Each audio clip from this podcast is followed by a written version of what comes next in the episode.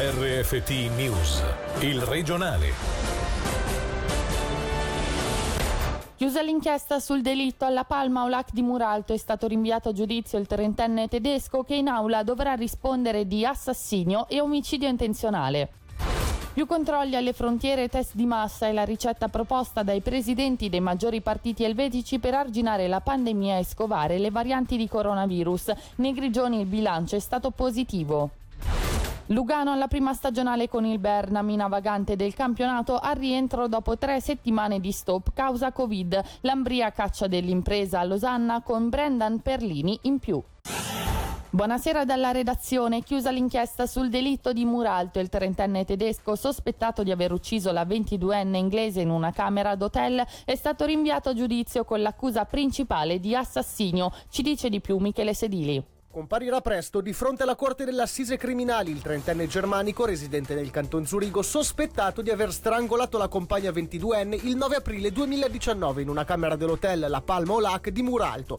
Come fa sapere il Ministero Pubblico, le accuse principali promosse dalla procuratrice pubblica Petra Canonica Alexakis al termine di quasi due anni di accertamenti sono quelle di assassinio, omicidio intenzionale subordinatamente colposo, appropriazione indebita e truffa. L'uomo, lo ricordiamo, si è fin da subito proclamato proclamato innocente nelle intenzioni, affermando si sia trattato di un gioco erotico finito male. Secondo gli inquirenti, invece, il movente era di tipo economico.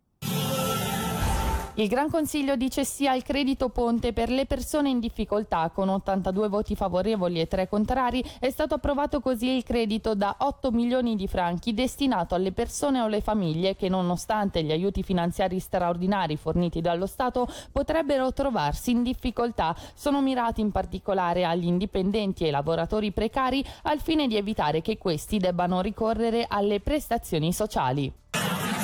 Più controlli alle frontiere, quarantene più rigide per tutti e testa a tappeto anche nelle scuole, ai frontalieri e nei posti di lavoro. È la ricetta messa a punto dai presidenti dei maggiori partiti elvetici che in una lettera congiunta chiedono al Consiglio federale misure più restrittive ai confini in vista della conferenza stampa di domani. Sentiamo il presidente nazionale dell'UDC Marco Chiesa intervenuto in diretta questa mattina altre nazioni hanno deciso di comunque introdurre controlli alle frontiere perché abbiamo delle nuove versioni che proliferano in maniera molto più rapida, sul nostro territorio sono un po' meno presenti e non vorremmo certo confrontarci in futuro con queste nuove versioni. E quindi la lettera indirizzata al Consiglio federale chiede che alle frontiere ci siano dei test rapidi, che si presenti un certificato che non si è affetti dal virus ed eventualmente si faccia magari anche un periodo di quarantena di 5 giorni, piccole grandi misure probabilmente ragionevoli che ci permetterebbero di affrontare una situazione che non vogliamo perdere di, di controllo. Ricordo che in Svizzera entrano ogni giorno il doppio il numero di persone che entrano in Germania. Se poi ci riferiamo ai frontalieri, una delle idee che è stata proposta e che è messa su questo testo è quella di far sì che le aziende stesse si preoccupino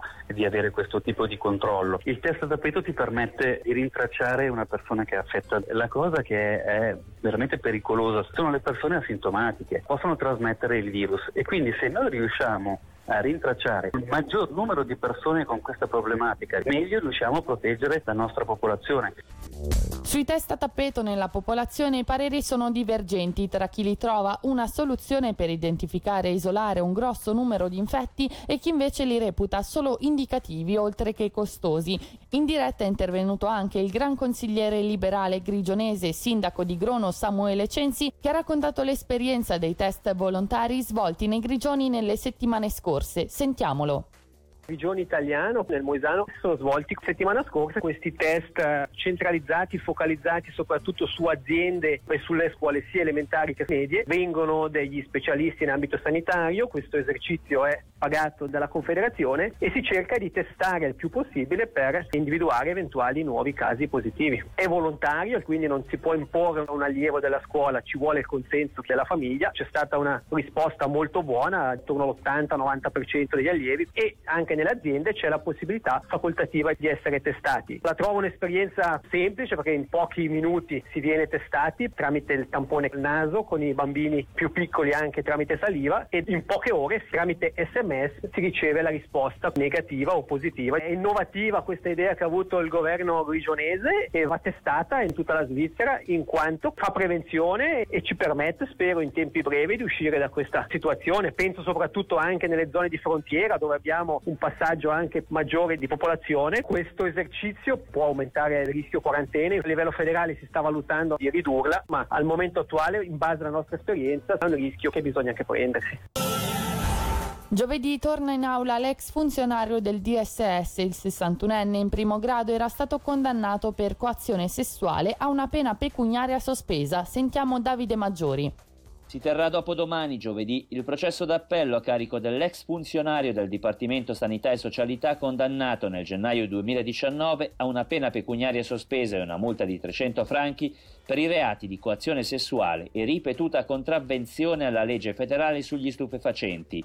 Il presidente della Corte delle Assise Criminali, Marco Villa, aveva ritenuto colpevole l'uomo di uno solo della ventina di episodi ai danni di tre ipotetiche vittime maggiorenni ricostruiti dalla procuratrice pubblica Chiara Borelli. Come riferisce la RSI, l'uomo nel frattempo è stato prosciolto definitivamente dalle accuse mosse da due delle tre vittime. In un caso la procuratrice pubblica e il legale degli accusatori privati, Carlo Borradori, avevano da subito rinunciato a ricorrere. Nel secondo caso, invece, l'appello è stato ritirato. La Corte, presieduta dalla giudice Giovanna Roggero Ville, dovrà perciò esaminare solo i fatti che riguardano la vittima principale, abusi che il 61enne, difeso da Niccolò Giovannettina, contesta con decisione. E infine l'hockey questa sera ticinesi nuovamente sul ghiaccio per affrontare due sfide ricche di insidie. Sull'Ambri in trasferta contro il Losanna e sul Lugano che ospiterà il Berna sentiamo il servizio di Angelo Chiello. A meno di 48 ore dall'ultima partita disputata per Ambria e Lugano ci sono due avversari che fanno preannunciare una serata particolarmente impegnativa per spuntarla e portare a casa punti. Reduci da una sconfitta di misura contro il Bien, i bianco-blu più che altro vogliono cancellare il punteggio tennistico incassato venerdì scorso alla Valascia 6-0 proprio dall'avversario di stasera, il Losanna. I vodesi non avranno a disposizione il canadese Charles Hudon, così come Antonietti, mentre in difesa è in dubbio la presenza di Grossman. Luca Cereda, che potrebbe recuperare in in extremis Johnny Knoebühler. In attacco schiererà per la seconda volta Brendan Perlini, 24enne con già 5 anni di esperienza in NHL. Dopo il debutto di domenica, quando è stato subito gettato nella mischia, l'angolo canadese rimane un attaccante ancora tutto da scoprire, ma che sicuramente cambierà gli equilibri delle prossime sfide dei bianco-blu. Il Lugano alla Corner Arena affronterà invece il Berna per la prima volta questa stagione. Gli Orsi, ultimi in classifica ma con numerose gare da recuperare, tornano a giocare dopo tre settimane per per lo stop imposto dal Covid. Una vera incognita per il Lugano reduce dalla prima vittoria, seppur risicata contro il Rappersville dopo quattro sconfitte consecutive. Pelletier sembra orientato ancora a mandare in tribuna qualche nome eccellente, confermando Aussener e Zanger. Traber, Sannitz e Walker infatti sembrano giocarsi l'ultimo posto disponibile in qualità di tredicesimo attaccante.